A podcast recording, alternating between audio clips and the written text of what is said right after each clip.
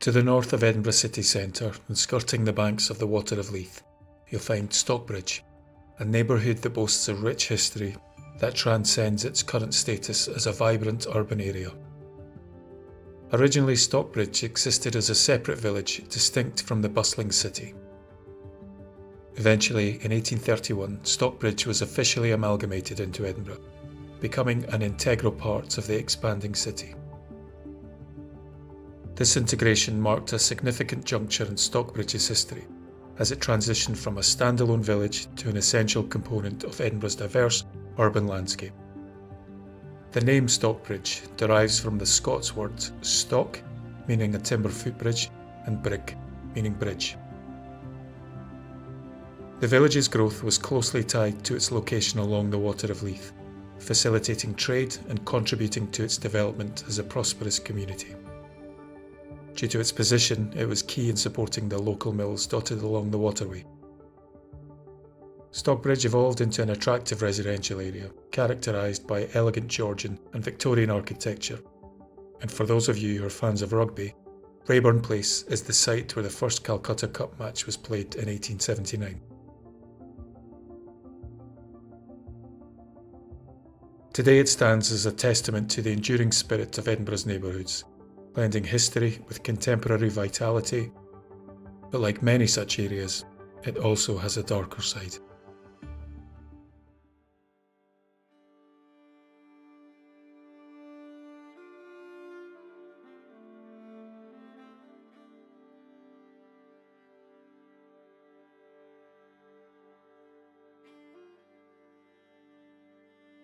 One notable, terrible chapter in Stockbridge's history delves into the disturbing events surrounding a house on Cheyne Street. In October 1888, a group of young friends decided to fashion a makeshift football from an oilskin bundle they'd stumbled upon in the lane behind Cheyne Street. After kicking the ball around for a while, the bundle fell apart and exposed something that would horrify them and leave a stain on the area for years to come. Inside, they made a horrifying discovery the lifeless body of a deceased child. This shocking find prompted an immediate alert to the authorities, and suspicion swiftly turned toward Jessie King and her partner, Thomas Pearson, who owned the lodging house close to where the bundle of rags was found. The truth that unfolded was hard to comprehend. The lodging house at 4 Cheyne Street where the owners seemingly offered accommodation for unwed mothers and their infants, engaged in a far more sinister practice. Under the guise of providing care for the children, the owners engaged in a macabre operation known as baby farming. King and Pearson scoured the local newspapers for adverts posted by desperate mothers who, for whatever reason, were unable to care for their children and so put them up for adoption. Responding to the adverts, they promised to take the child and raise them as their own, something the desperate mothers were keen to do.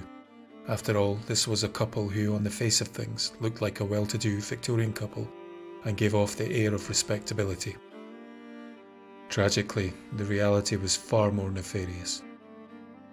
The conditions within the lodging house were deplorable, and many children faced neglect, malnutrition, and even death.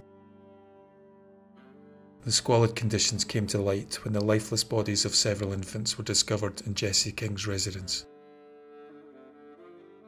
This shocking revelation sparked public outrage and led to legal action against King and Pearson, with King confessing to everything, meaning Pearson got off scot free. In 1889, King was tried and convicted for neglect and cruelty, being sent to the gallows for her part in one of the darkest chapters in Edinburgh's history.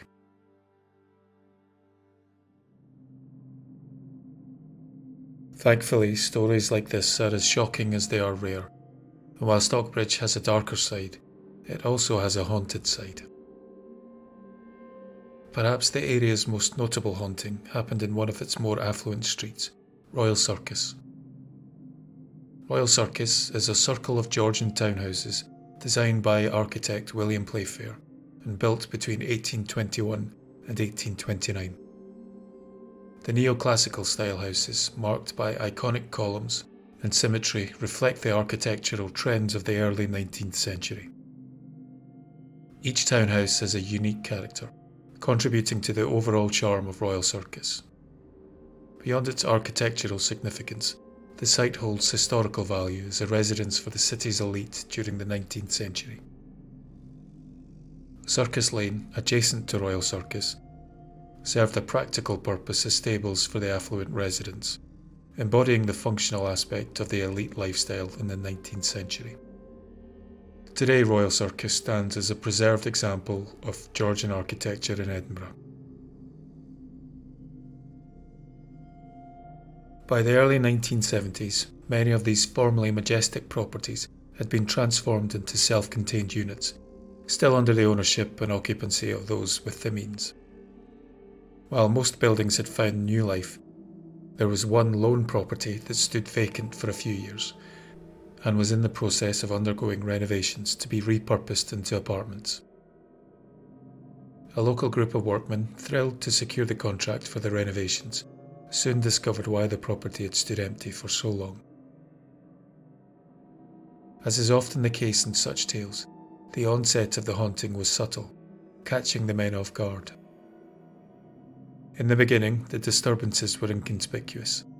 Tools mysteriously relocating, equipment stored overnight appearing in different corners of the property, or a hammer left on the floor during breaks mysteriously vanishing by the time the men returned. Naturally, the men blamed each other, assuming the disappearances were an attempt at practical jokes. Yet the perception would soon shift as they came to the unsettling realization that there was nothing funny about these peculiar occurrences. The day that would eventually turn the men into believers began unremarkably. Upon reaching the property, they resumed their tasks from the previous day. Each man dispersed to a different section of the property to tackle their assigned duties. As one of the men worked near the foot of the main staircase, he caught the faint sound of what he interpreted as movement emanating from the floor above. Assuming it to be a workmate, he called out to find out who it was, only to be met with an eerie silence. After a brief pause, during which only the muffled sounds of hammering and power tools echoing from distant rooms could be heard. He concluded he must have been mistaken, so carried on working. After a few minutes, he felt a breeze blow past his face, and on looking up, he saw a dark haired woman in a long white dress disappear through a doorway. Thinking someone was in the house with the workman, he called out to her, but again was met with complete silence. No one replied, and, curiously, he couldn't hear the sound of movement. After a second or two of uncomfortable silence, he took after the woman.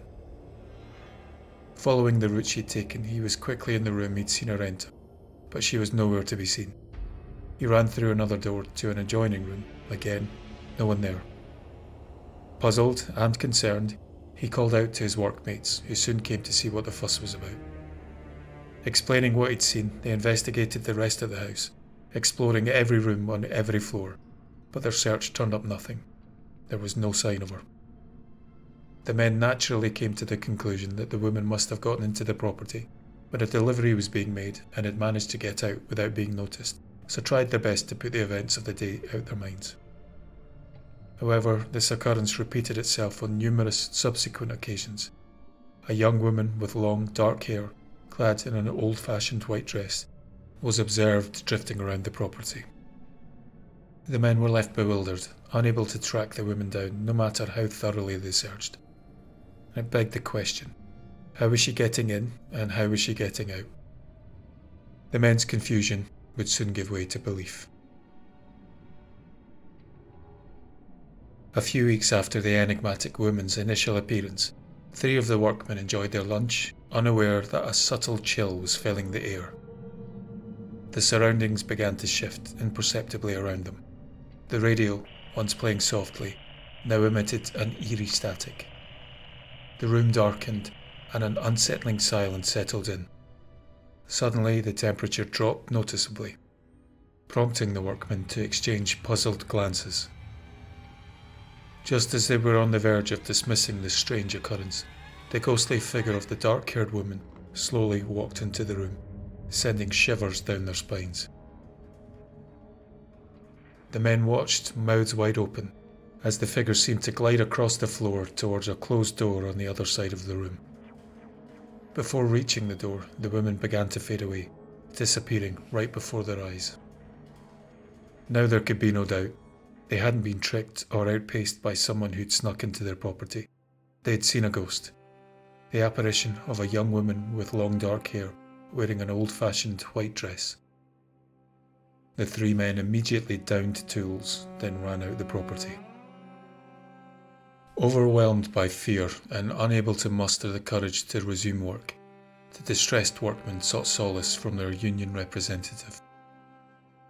Struck by the authenticity of their terror, the union rep, recognizing the need for unconventional intervention, reached out to a psychic they had consulted for a reading in the past. A few days later, the psychic arrived at the property, accompanied by the rep who provided moral support. The witnesses, paralysed by dread, hesitated to re enter the building and waited outside. Undertaking a thorough walk-through of each room, the psychic claimed to establish a connection with the spirit of the long deceased woman. On leaving the premises, she spoke with the anxious workmen. Assuring them there was nothing to fear, the psychic conveyed that the apparition they'd encountered was at peace and harboured no ill intentions. Following a lengthy discussion with the union rep, the workmen agreed to return to their duties, albeit with stringent conditions, pairing up for work, and a firm commitment to avoid solitary tasks. The lingering unease was palpable as they cautiously stepped back into the haunted building, their collective apprehension a constant companion but they reported no further sightings or interactions with the dark haired woman. The events that transpired at the haunted property left an indelible mark on the workmen, their experience serving as a chilling reminder of the supernatural. After the visit from the psychic and the union rep, there were no further sightings or eerie occurrences reported by those working on the renovations. It seemed as though the psychic's intervention had brought a sense of closure and the spirit of the dark haired woman had found peace. As for the identity of the woman, local lore suggests that the apparition could be connected to the property's history, possibly a former resident or someone with a strong emotional tie to the place. The specifics remain shrouded in mystery, but the psychic's assurance that the spirit meant no harm offered a semblance of comfort to those who had witnessed her ghostly presence. Over the years, residents of the converted property haven't reported any encounters with the dark haired woman. Whether she's moved on or found solace in the resolution brought by the psychic's visit remains a matter of speculation. It could also be possible that she still visits, with residents too fearful to report encounters. While the haunting at Royal Circus may have faded into the annals of local legends, it serves as a testament to the mysterious and sometimes unsettling history that coexists with the grandeur of Edinburgh's architectural wonders. The juxtaposition of elegance and the supernatural creates a unique tapestry, weaving together the past and present in the cobblestone streets of Stockbridge.